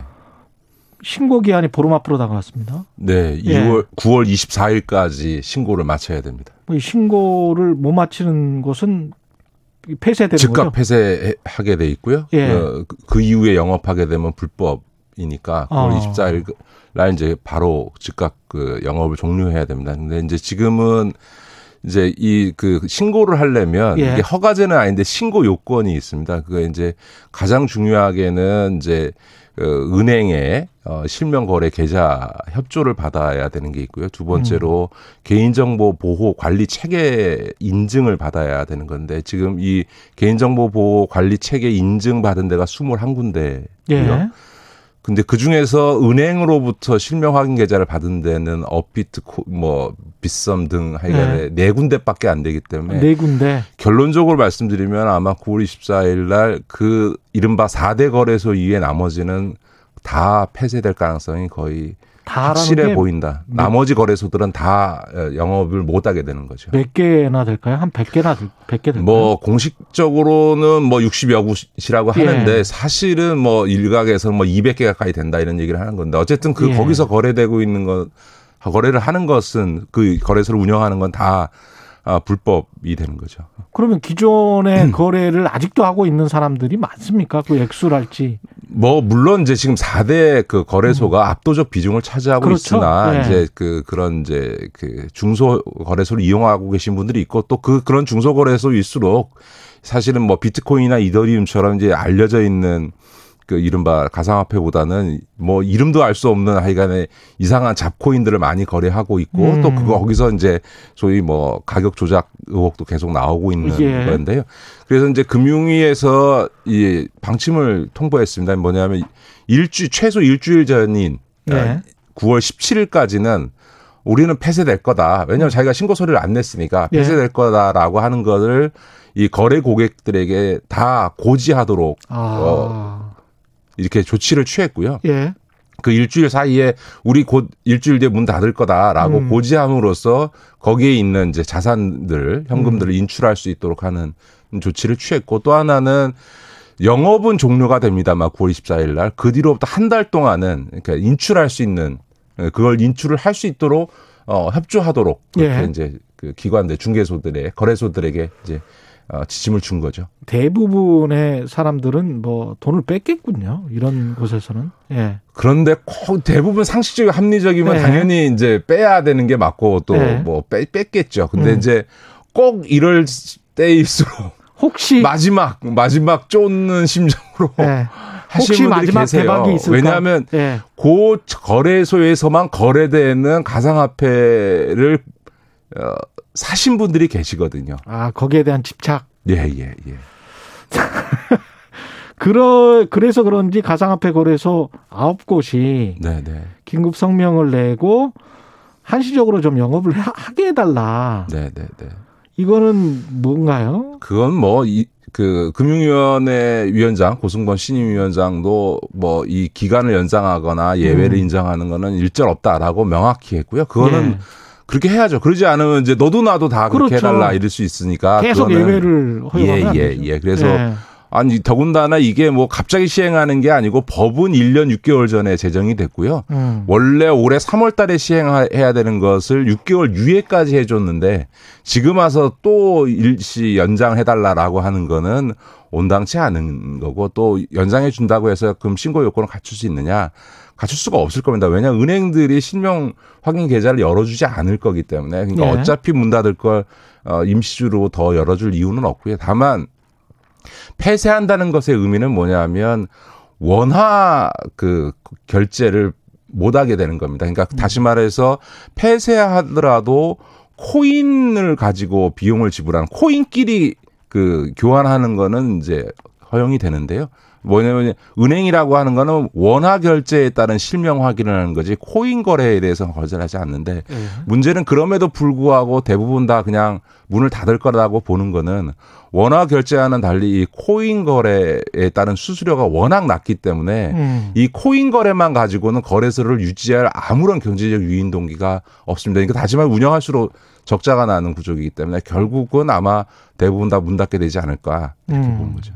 근데 이 상황에서 이제 비트코인 같은 아마도 이제 거래소로 공식 인가 받을 것 같은 네네. 그런 것 그런 코인들은 또 급등을 했습니다 가격이. 지금 보- 비트코인이 단기적으로 다시 급등한 거는 뭐 국내적인 이런 이슈보다는 국제적인 그 아. 비트코인 가격에 연동해서 움직여지는 측면이 있고요. 최근에 예. 와서 뭐, 일, 뭐, 엘살바도에서 법정 통화로 인정했다는데 그 나라에 비트코인 가진 분이 얼마나 있는지 잘 모르겠고요. 그렇죠. 근데 이제 이게 그거는 여- 영유함보다는 미국의 이제 테이퍼링이라든가 이런 이제 그 자산 축소로 갈 줄 알았는데 지금 연준이나 이런 쪽이 아직 음. 고용에 있어서의 지표가 좋아지고 있긴 하지만 아직 더디다고 봐서. 테이퍼링을 늦추는 것으로 그래서 음. 연내 테이퍼링에 들어가는 건 물론이고 내년 초에도 테이퍼링에 들어갈지가 불확실해지니까 음. 그러면 이제 테이퍼링이나 금리 인상 기조로 저- 가게 되면 당연히 이제 자산 시장에서 버블이 좀 꺼지기 시작하고 당연히 가상화폐에는 직격탄이 될 거라고 예상을 했는데 그 시간이 늦어진다고 생각하니까 가기는 가지만 늦어진다고 생각하니까 이, 일종의 막판 쪼는 심리가 방송 용어인지는 모르겠습니다. 막판에 왜냐하면 비트코인이 올해 반토막이 났으니까 그랬었죠. 예. 이 이게 저가다. 그런데 지금 테이퍼링이 들어가는 시기가 늦어질 것 같다. 이게 마지막 기회다. 그래서 막판에 음. 이 저가일 때 막판 쪼는 심정으로 어, 비트코인에 대한 투자가 이루어지고 있는 것 같고요. 그거에 음. 따라서 단기적으로 급등하는 현- 양상이 나타나지만 음. 또 어제는 또 뭐 한 10%또 폭락했다 그렇죠. 이런 얘기들이 나오죠. 가상화폐 투자에 관해서는 뭐 꾸준히 그 부정적인 의견을 내셨는데 지금 시점도 마찬가지. 지금은 더더군다나 도박판입니다. 그러니까 도박을 하시겠다. 더더욱 도박판이다. 네, 그래서 예. 도, 이 도박해서 나 한 판 땡길 수 있다. 어, 라스베가스 카지노판에 가서 슬롯머신 땡겨서 돈 벌 자신이 있다라고 생각하시는 심정으로 하신다면 음. 뭐 그건 뭐 제가 뭐라고 말씀을 안 드리겠습니다만 예. 지금은 딱 그거다. 그게 뭐 길게도 아니고 매일매일 진짜 이 출렁출렁거리는 그렇죠. 이 시장이고요. 예. 그나마 몇 번을 말씀드린다. 그나마 투자를 하신다면 음. 어, 그래도 어, 비트코인이나 이더리움 정도만 하시고 이른바 한국에서만 그 거래되는 이른바 음. 김치 코인들은 절대 하지 마시고 예. 왠지 한국에서만 거래되는 이제 코인들은 이미 지금 이제 네 개 빼놓고 다 문 닫아 버리면 그 그렇죠. 거래소에서 거래할 수가 없기 때문에 예. 그게 가격이 형성되기가 어려운 거죠. 예. 그리고 부정청탁 금지법 관련해 가지고 그 예. 이제 상인들도 별로 안 좋고 뭐 그런 상황인데 네, 네. 그 김영란법에 올해 설에는 20만 원이었단 말이죠. 네, 네, 네. 근데 이거를 원래 규정대로 이제 10만 원으로 예, 예. 원래 낮춰야 되니까 10만 예, 10만 예, 원이었으니까. 예, 예. 근데 법 개정이 필요하다. 총리가 네, 그런 이야기를 했단 말이죠. 어떻게 보세요, 이거는? 예, 그, 이, 이 청탁금지법, 예. 이른바 김영법이라고 하는 청탁금지법 제정 과정에 제가 뭐 깊숙이 관여를 했었기 그랬죠. 때문에 예. 이제 이 그 소위 이제 선물이라든가 식사의 가액을 어떻게 할 거냐. 지금 이제 식사나 이런 것들은 지금 5만 원으로 제한이 돼 있고 음. 선물이 10만 원으로 지금 이제 제한이 되는데 이것 때도 논란이 많았습니다. 물론 당연히 기준은 정해야 되고요. 근데 음. 이제 어, 외국의 사례들도 많이 검토를 했습니다. 근데 그때도 저도 그런 얘기 했는데 아니 외국에서 명절이라고 명절 선물을 돌리는 나라는 미국 같은 데 없지 않냐. 예. 근데 이제 이게 제도가 목적하는 바 취지를 놓고 볼 때, 음. 어, 뭐, 물론 앞으로는 더 엄격하게 하더라도 적어도 이게 국민적 수용성을 가지려면 음. 이게 추석이나 설과 같은 명절에 대해서는 좀 숨통을 켜주면서 가는 게 이 제도에 대한 청탁금법 예. 제정 이후에 제도에 대한 수용성이 높아질 수 있다 이런 얘기를 했습니다만 오히려 그때는 권익위가 굉장히 아 왜냐하면 그거 높였다가 언론으로부터 지탄받으면 괜히 자기들은 피곤하니까 그냥 아, 그냥 그냥 원한 고수를 해서 지금 현재 제도가 만들어진 건데요. 예. 이제 이런 문제죠. 이제 그 일부 농산물이나 수산물 중에는 이렇게 선물용으로 할 경우에 음. 10만 원에 맞추는 게 굉장히 어려운 그 제품 물건들이 있고 그렇죠. 그런 예. 이제 농수산물을 재배하고 예. 어, 또 이게 이제 어선으로 잡는 분들 예. 입장에서는 다 명 그 정도 고가는 사실 명절에만 사실 거의 다 팔리는 주 판매가 명절에 이루어지는데 예. 그거를 막아놓으면 우리는 어떻게 살란 말이냐 라고 하는 얘기가 성립이 되기 때문에 저는 생각을 해보니까 오징어 한 마리도 많이 비싸졌네요. 네 그래서 저는 아이 명절 우리나라의 특특한 문화인 이 추석과 설 명절에 한해서는 음. 아, 그 가액을 좀 올려주는 예외적 조치를 아, 부칙 조항에다가 아, 담는 이런 예. 방식이 충분히 고려될 수 있겠다라고 예. 생각을 합니다. 그렇죠. 오징어 한 박스면 10만 원 넘을 것 같아요. 지금 갑자기 생각을 해보니까 예 그런 정도는 할 수 있을 수도 이- 있어야 될 것 같습니다. 워낙 또 경기에 민감하고 뭐 이러니까요. 예, 그러니까 이제 우리 청취자들이나 국민들께서도 음. 아마 이제 사실 이게 약간 고양이 목에 방울 달기 같은 겁니다. 예. 그러니까 사실 이 필요성은 정치권이나 언론에서도 대부분 다 이해하고 있고 또 저처럼 이제 시민운동 하면서 이, 이법 제정을 요구해 왔던 사람들이나 전문가들도 아, 예외적으로 한시적으로 그 추석 설 명절에 농수산물에 한해서만 음. 예외적으로 일시에 딱 두 번 이렇게 네. 좀 어, 금액 한도를 좀 풀어주는 거는 뭐 유- 유연하게 고려할 수 있다라는 얘기를 하는데도 불구하고 음. 대부분 80, 90% 국민들도 수용하더라도 누군가가 그게 말이 되냐라고 한마디 하면 아니 뭐 그건 꼭 뭐 이렇게 되게 그렇죠. 되지 않습니까? 그러니까 네. 그러니까 누구도 일종의 소위 그 부담과 욕 먹기 싫은 그러네요. 지금 이제 상황이. 고양이 목에 망울 예. 달기 같은 음, 이슈가 된 거죠. 예, 현실적인 논의는 근데 하긴 해야 될 것 같아요. 예. 네, 네. 이게 예. 매번 추석 설마다 지금 반복되고 있는 거여서 음. 그렇다면 어, 정치권에서는 결자 해지해야 되지 않을까 이렇게 예. 생각합니다. 그 전세 대출 관련해서 네. 그 서민들 전세 대출까지 규제하는 거 아니냐. 네, 금융 당국이 이제 대출 규제를 하니까 네, 네, 네. 그런 어떤 우려 목소리는 계속 나오고 있는데. 조금 나눠서 봐야 될 것 같습니다. 예. 정부 당국이 갖고 있는 어떤 이 그 대출에 대한 정책 기조를 잡아가는 것과 실제 대출을 하는 민간 은행들의 어떤 대출 심사 강화는 음. 좀 달리 연관되지만 달리 봐야 되는 필요가 있습니다. 왜냐하면 정부 차원에서는 지금 이제 우리가 하는 이 이제 금리를 기준 금리를 인상했고 그 0.25% 올린 거에 따라서 지금 각종 대출 금리가 지금 그거보다 훨씬 더 많이 그렇죠. 올라가고 있죠. 왜냐하면 어, 시중에서의 금리는 앞으로 금리가 올라갈 걸 예상하고 음. 그더 올리게 돼 있습니다. 왜냐하면 아니 3개월 뒤에 금리를 또 올리게 되면 그때 가서 그 이전에 미리 팔은 상품 을 그때 가서 변경할 수가 없거든요. 한번 음. 예. 판매할 때 상 그 금리가 결정되기 때문에 그러니까 앞으로 계속 올라갈 거다라고 생각하면 1년 뒤, 2년 뒤, 3년 뒤에 금리를 예상하고 대출 금리를 정하게 돼 있기 때문에 예. 기준금리 상승폭보다 늘 시중금리 상승폭 훨씬 더 크게 나타나게 돼 있는 건데요. 이렇게 될 경우에 가볍게 부채 문제가 터질 가능성이 굉장히 높고 그러다 음. 보니 아, 금융당국 입장에서는 이 대출을 총량적으로는 규제하거나 억제하려고 하는 노력을 할 수밖에 없습니다. 지금 문재인 정부 들어서 300조 원 넘는 가계 부채가 증가했고 그것이 주로 주담대를 통해서 이루어진 것이기 때문에 음. 이대로 가다가는 잘못하면 이제 어 일종의 가계 부채 문제로 인한 이 금융상의 심각한 문제가 발생할 수 있으니까 총량 규제하는 건 맞고요. 예. 그러나 그럼에도 불구하고 개별 은행들의 처지는 조금 좀 다릅니다. 그러니까 음. 예를 들어서 농협처럼 이런 주담대 많이 했던 데들은 지금 이미 어, 각 기관별 이제 적정 가이드라인을 넘어서고 있기 때문에 일부 금융기관들은 금융위의 그런 방침에 따라서 대출 규제를 세게 해- 들어오는 경우도 있지만 아직도 여유가 있는 대형 은행, 뭐 예를 들어 하나은행이나 국민은행이나 예. 신한은행 같은 데들은 여전히 이 뭐 주택이든 신용이든 전세자금 대출과 관련해서 룸이 충분히 있기 때문에 저는 최근에 언론에 좀 일부 이런 경향들이 있는데 일부 나타나는 현 그 케이스를 가지고 너무 침소봉대하는 경향이 좀꼭 그래요. 예. 있다라고 하는 거고요.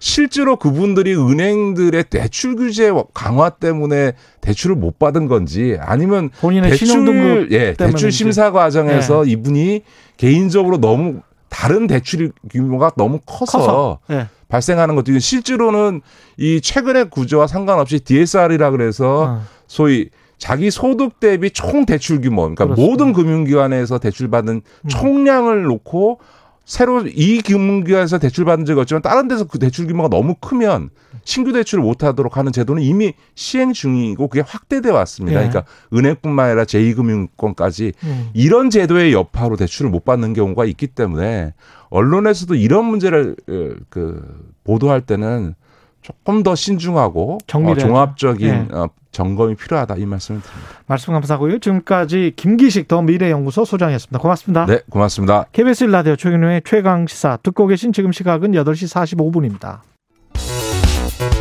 여러분은 지금 KBS 1라디오 최경영의 최강 시사와 함께하고 계십니다.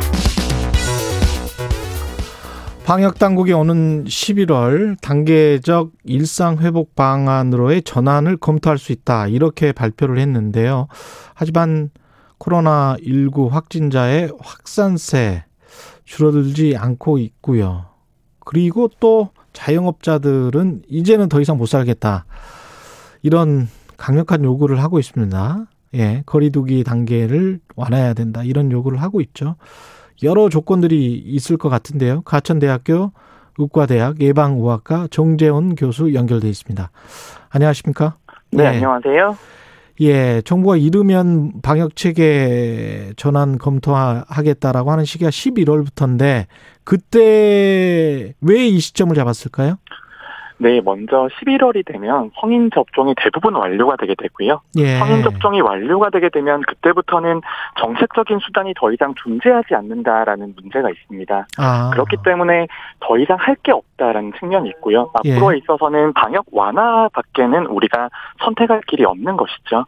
아, 그렇군요. 그러면 뭐, 근데 이제 다른 나라들 경우를 보면 미국이나 뭐 이스라엘이나 이미 많이 방역 그 접종을 한 나라들, 접종을 한 나라들 보면 마스크를 안 써서 그런 건지는 모르겠습니다만은 굉장히 사망자나 확진자 수가 많잖아요. 한국에 비해서. 이거 어떻게 봐야 됩니까?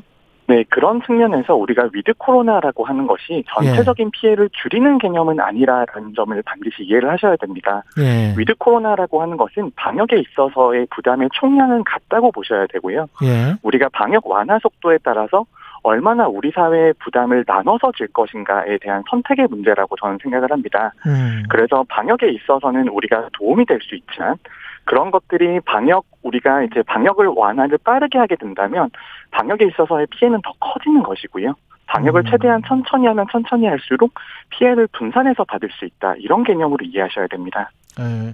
근데 그 70%라는 그 기준 또는 11월 그, 그, 그, 그, 전 국민 특히 이제 성인이 다 완전 접종이 되는 그 시기를 하는 거는 과학적인 어떤 결과 어떤 추정 뭐 이런 거에 근거한 거겠죠? 네, 저는 그런 70%라고 하는 것이 과학적인 근거라기보다는 정책적인 목표라고 볼 수 있고요. 아, 그렇군요. 사실상 많은 국가들을 보게 되면 전체 국민의 접종률이 7% 이상으로 넘어가는 경우는 거의 없다고 보시면 될 것 같습니다. 그 이유는 첫 번째로는 성인 인구 같은 경우에는 대부분 접종이 허용이 되어 있습니다만 소아 예. 청소년 같은 경우에는 접종하기 어려운 측면이 있고요. 예. 그리고 접종을 거부하시는 분들의 비율이 어느 정도 있기 때문에 사실상은 75%에서 80% 정도의 접종 완료율이 한계선이라고 봐야 되고요. 음. 그 한계선이 존재한다는 가정하에서 향후의 방역 계획의 목표를 잡아야 되는 것이죠. 그 만약에 그 숫자가 정책의 목표라면 자영업자들이 지금 주장하는 것처럼 지금 완전 접종한 사람들이 한 40% 정도 되잖아요. 그 네.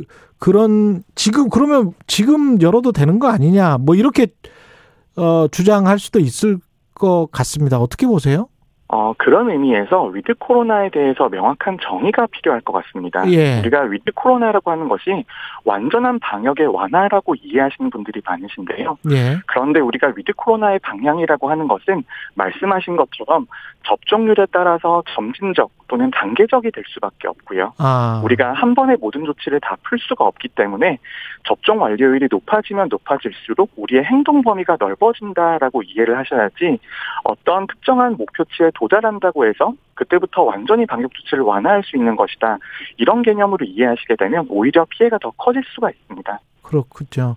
지금 현재 뭐 중증 환자들이랄지 사망자랄지 이런 추세는 어떻게 보십니까? 그 준비된 병상이랄지 이런 것과 비교를 해서 네, 현재 우리가 중환자 병상 같은 경우에는 턱 밑에 차오른 상황이라고 볼 수가 있는데요. 아, 한 가지. 예. 네, 가장 주- 유념을 하셔야 되는 점이 위드 코로나 시대로 접어든다라고 하는 것은 확진자가 자연스럽게 감소하는 상황은 절대 의미가 되지 않습니다. 그렇기 때문에 앞으로의 확진자 숫자는 조금 더 늘어난다는 가정을 하는 것이 가장 안전할 것이고요. 아. 그렇게 된다면 중환자와 사망자 숫자도 지금 정도만 유지가 되어도 매우 다행스러운 일이라고 생각합니다.